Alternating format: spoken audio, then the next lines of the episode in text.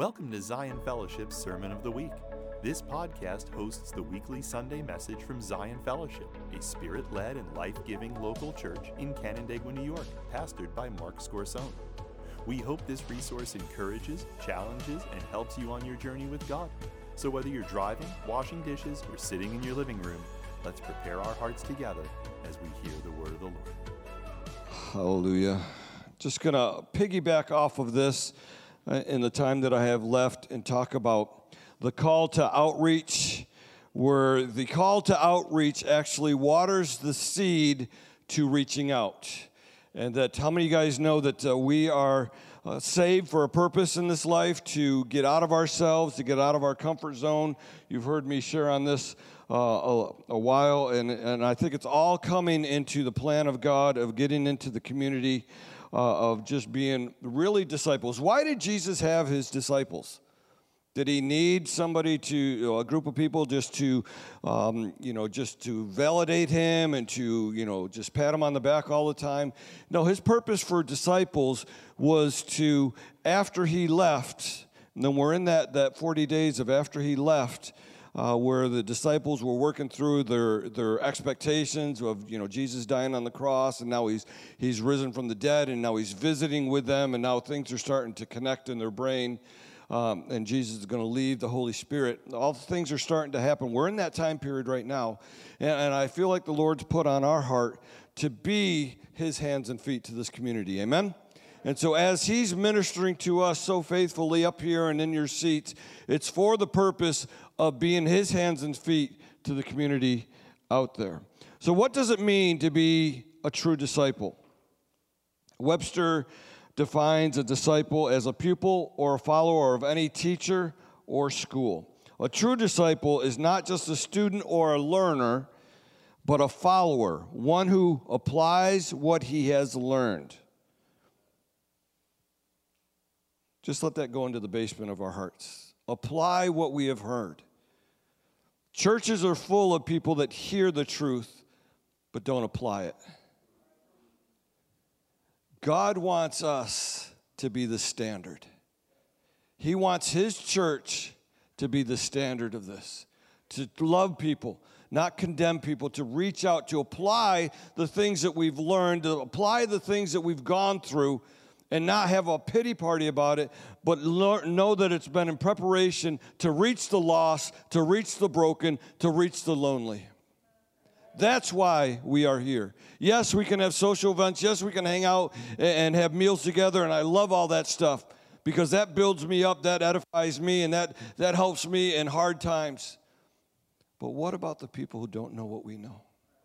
Who've never had one sin forgiven? Have never experienced the transforming love of Jesus Christ in their life. And they're driving around Canandaigua even now looking for truth. And we sit here with truth on our lap. Who's going to tell them? There's got to be somebody sometime, some group of people that get in their brains and in our hearts that we're not called to do our own thing, but to rescue a dying world. Oh, you're not hearing me this morning. Thank you, Odell anytime you're here. I love it. But he's put it in our hearts. Romans 10 14 and 15. How then will they call on him who they have not believed? And how will they believe in him who they have not heard? And how will they hear without a preacher? And how will they preach unless they are sent? Just as is written in Isaiah 52 7, how beautiful are the feet of those who bring good news of good things. How many of you have received the good news? How many of you have the good things?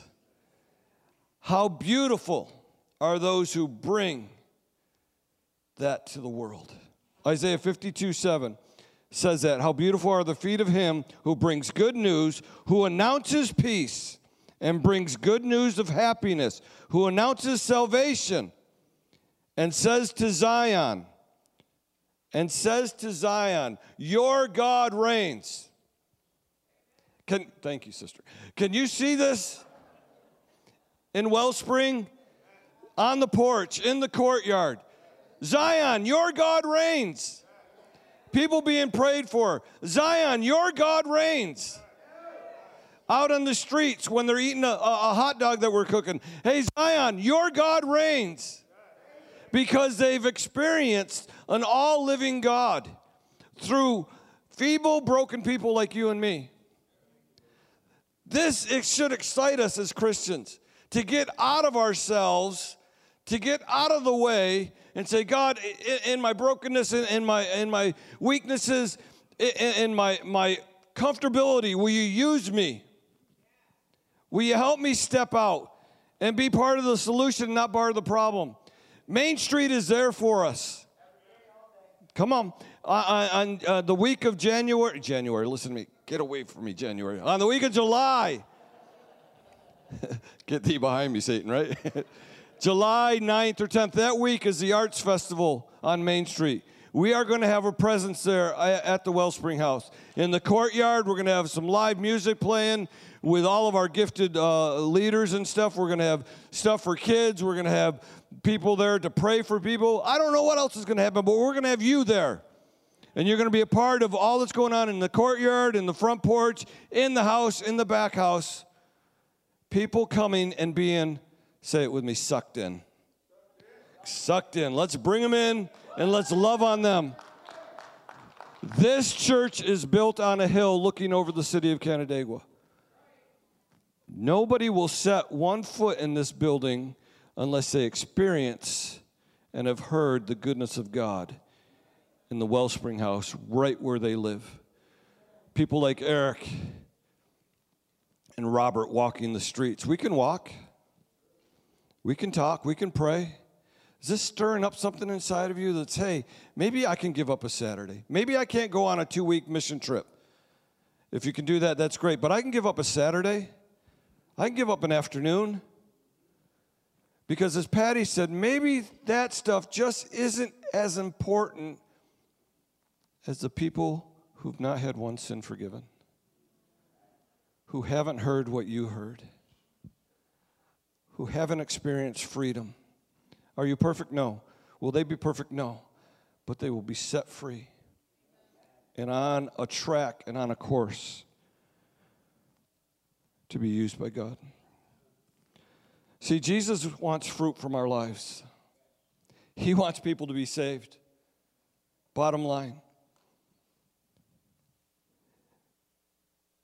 And that's where we come in. Just imagine someone driving around Canandaigua right now. Should I go to the lake?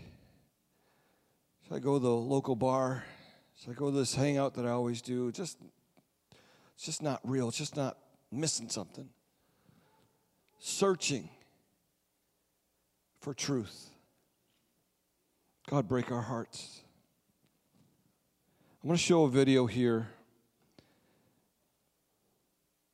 of, a, of an atheist, William Penn, uh, not William Penn, Penn Teller. He's a magician. Sorry, William. Um, he, he, does comedian stuff, uh, very blatant atheist.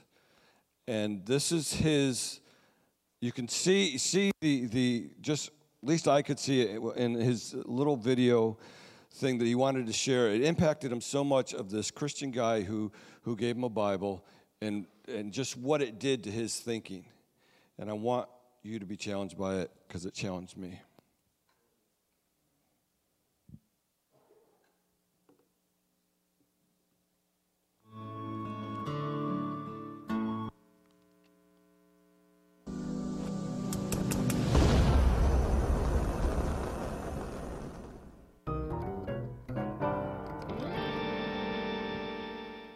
Want to talk to you about this. Uh, I get home from the show, and at the end of the show, as I've mentioned before, go out and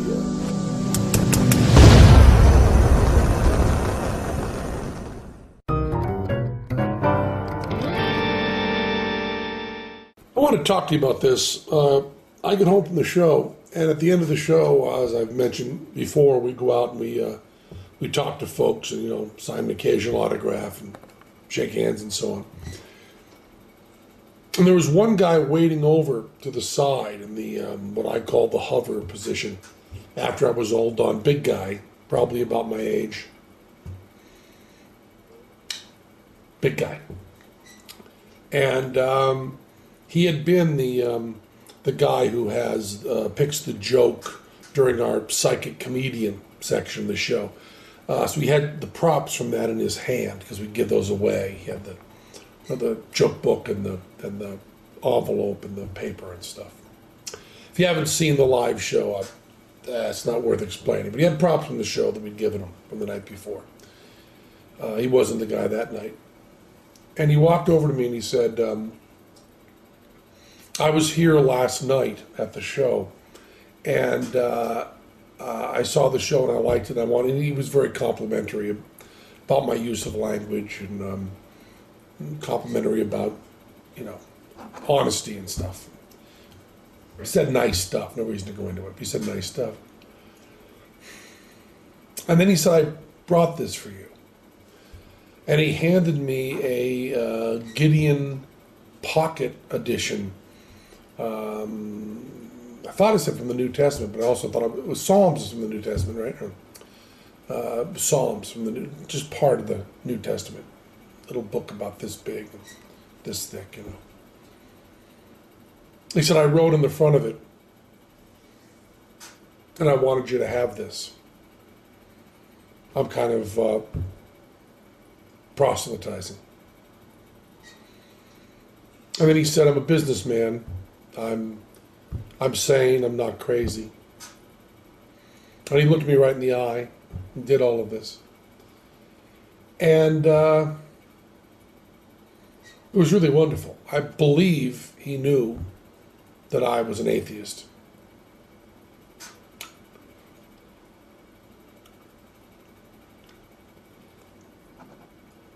But he was not uh, defensive, and he looked me right in the eyes.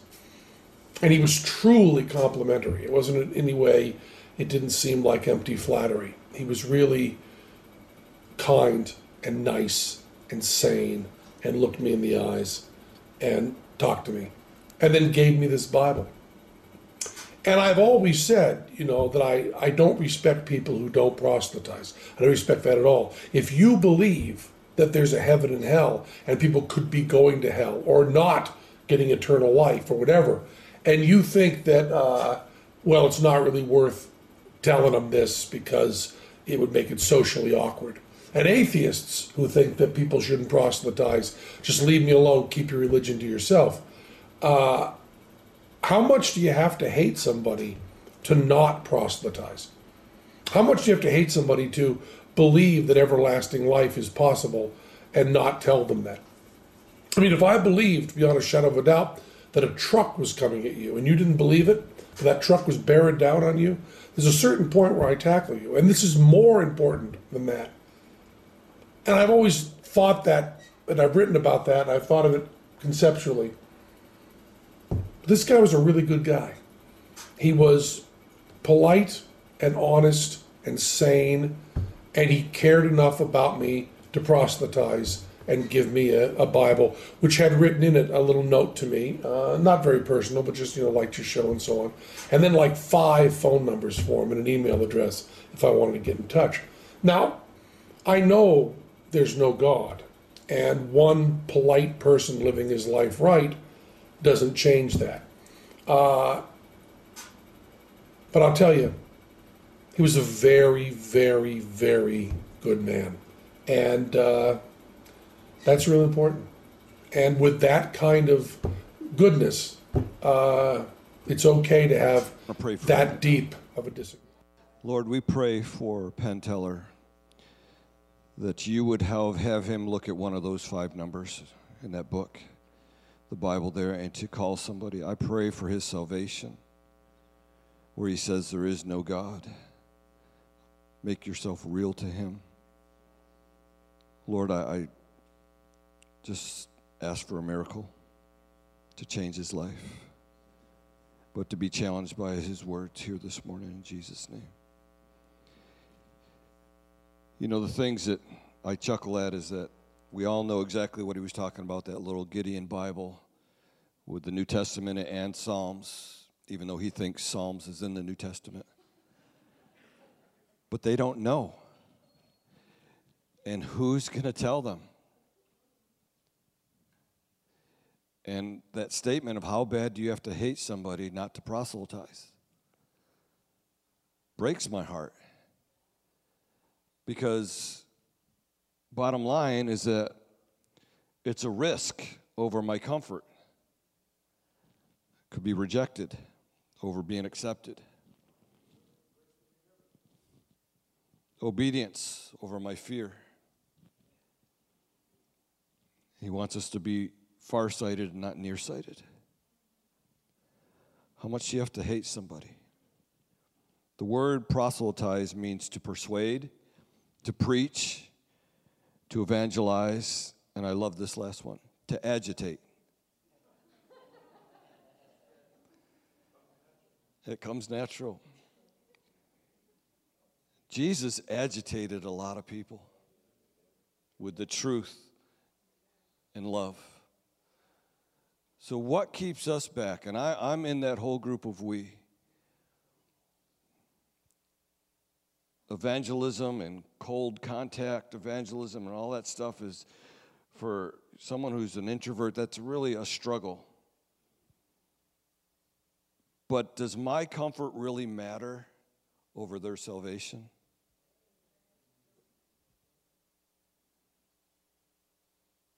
That's why I think God has given us Wellspring. And I want to use that place to see people by the hundreds get saved, where they can come in and say, I got sucked in and I got loved on, and I couldn't go back, even if I wanted to. The heart of God weeps for the broken lives that are spread throughout our community and this world. And see, when He puts His love on us, or when He puts His Spirit on us, it's a spirit to love people with a compassionate love, not to condemn or to bring down. That's why I think he was saying that religion's done a lot of bad stuff. But this is where the Spirit of God can do the ultimate thing by loving people, accepting them, and bringing them in because someone did that to us. How much do we have to hate somebody not to proselytize? God, forgive me. Forgive me for my comfort. Forgive me for even a country club attitude. May this community shout to Zion that our God reigns. Can we be a part of that? It's got to be a group of people, and I think I'm looking at you, that are willing to put Jesus Christ first and ourselves second. To be a, willing to take a risk, even though it's uncomfortable. But when God uses you, and when you place your hand on somebody and they begin to break over the love of God that is all consuming, all changing, that'll wreck you forever. May we be a willing vessel. Lord, I ask for your spirit to come on us that would just love people in their place, in their mess, because we were loved in our mess. And then when we that when you come in and you do something in their lives, Lord, then they become disciples, Christ followers. And Lord, we heard last week that he, he wants us to make more and better disciples. And He wants people to be saved. Zion, that is us. To bring people in, to have them experience the salvation of Jesus Christ and become Christ followers, applying the Word of God to our lives that changes us, that we may be in the world but not of it that we're set apart for such a time as this. So if you agitate somebody because of your love for them, that's a good thing. It's an attracting thing. Persuade, preach, evangelize, and agitate. I don't know if that t shirt would turn off people or ask them to ask questions. I'm willing to give it a shot. Last illustration, I think I've shared this with you before, but it's just such a powerful illustration of evangelism. It's the starfish one where hundreds of starfish were washed up on the beach, and there was an elderly man out there picking them up and throwing them back. A teenage boy was out there and he's like, What are you doing? You can't possibly save all these starfish. What does it matter? And the elderly man picked up this starfish. He says, It matters to him, this one, and he threw it back in. Bigger picture. Who is the one person that God might bring across our path if we give up a Saturday? See, I'm not, I'm not trying to bring any condemnation. I'm giving you an opportunity to be his hands and feet. Well, I got this issue and I'm so busy with all that. Yeah, I understand. But here I am, wholly available. Isaiah 6, as the worship team comes back up. Isaiah, in the year that King Uzziah died, I saw the Lord seated on the throne, high and exalted, and his train of his robe filled the temple. Above him were seraphims, each with six wings. And with two wings they covered their faces, and with two they covered their feet, and with two they, they were flying. And they were calling to one another Holy, holy, holy is the Lord God Almighty. The whole earth be full of his glory. At the sound of their voices at the doorpost and the threshold shook, and the temple was filled with smoke. Woe to me, I cried. I am ruined, for I am a man of unclean lips, and I live among unclean people with unclean lips. And my eyes have seen the King, the Lord God Almighty. And then one of the seraphims flew to me with a live coal in his hands, and he had taken the tongs from the altar. And with it he touched my mouth and said, See that he has tu- that this has touched your lips, and your guilt is taken away, and your sin is atoned for. And then I heard the voice of the Lord saying, who shall I send and who will go for us? And I said, Here, my Lord, send me. Here, my Lord, send me. I'm going to close with this song, and then uh, the worship team's going to pick up after it. It's an oldie back in the 80s, so I'm really dating myself with my mustache and mullet, mullet at the time. But it's a song called People Need the Lord. Keith Green, Twila Paris, Many people have sang it, but the words will be up there. And I'm asking you to make this a prayer for you, for us, that we are here in this beautiful building with the vision of touching the community. And I don't care how old you are, how young you are, what you've had in your past, I want to put it in the enemy's face and set people free for their future. And so when the song is playing and when we go into worship, I just want you to come and make an altar to the Lord. And just saying, Here I am, Lord, whatever you're asking me to do for whatever season. And we have uh, countless things that are going to be happening at the Wellspring House. In a couple weeks, we're going to show a video of one of the first things that we're going to do there. There's so many different ways we could use these two buildings. And we need your ideas. We need you to help out because the Wellspring won't happen without you carrying the vision of it. So, whatever you have to deal with or lay at the altar, let this be a summer of ministry on Main Street for those who don't know what we know.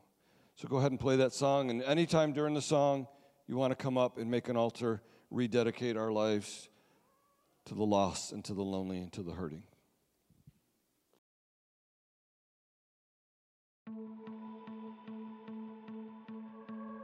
We hope this message has encouraged and challenged you in your walk with God. This podcast is a resource of Zion Fellowship, spirit led and life giving local church in Canandaigua, New York. If you would like to learn more about us, visit us on our website at zionfellowship.net. Blessings to you as you continue your day.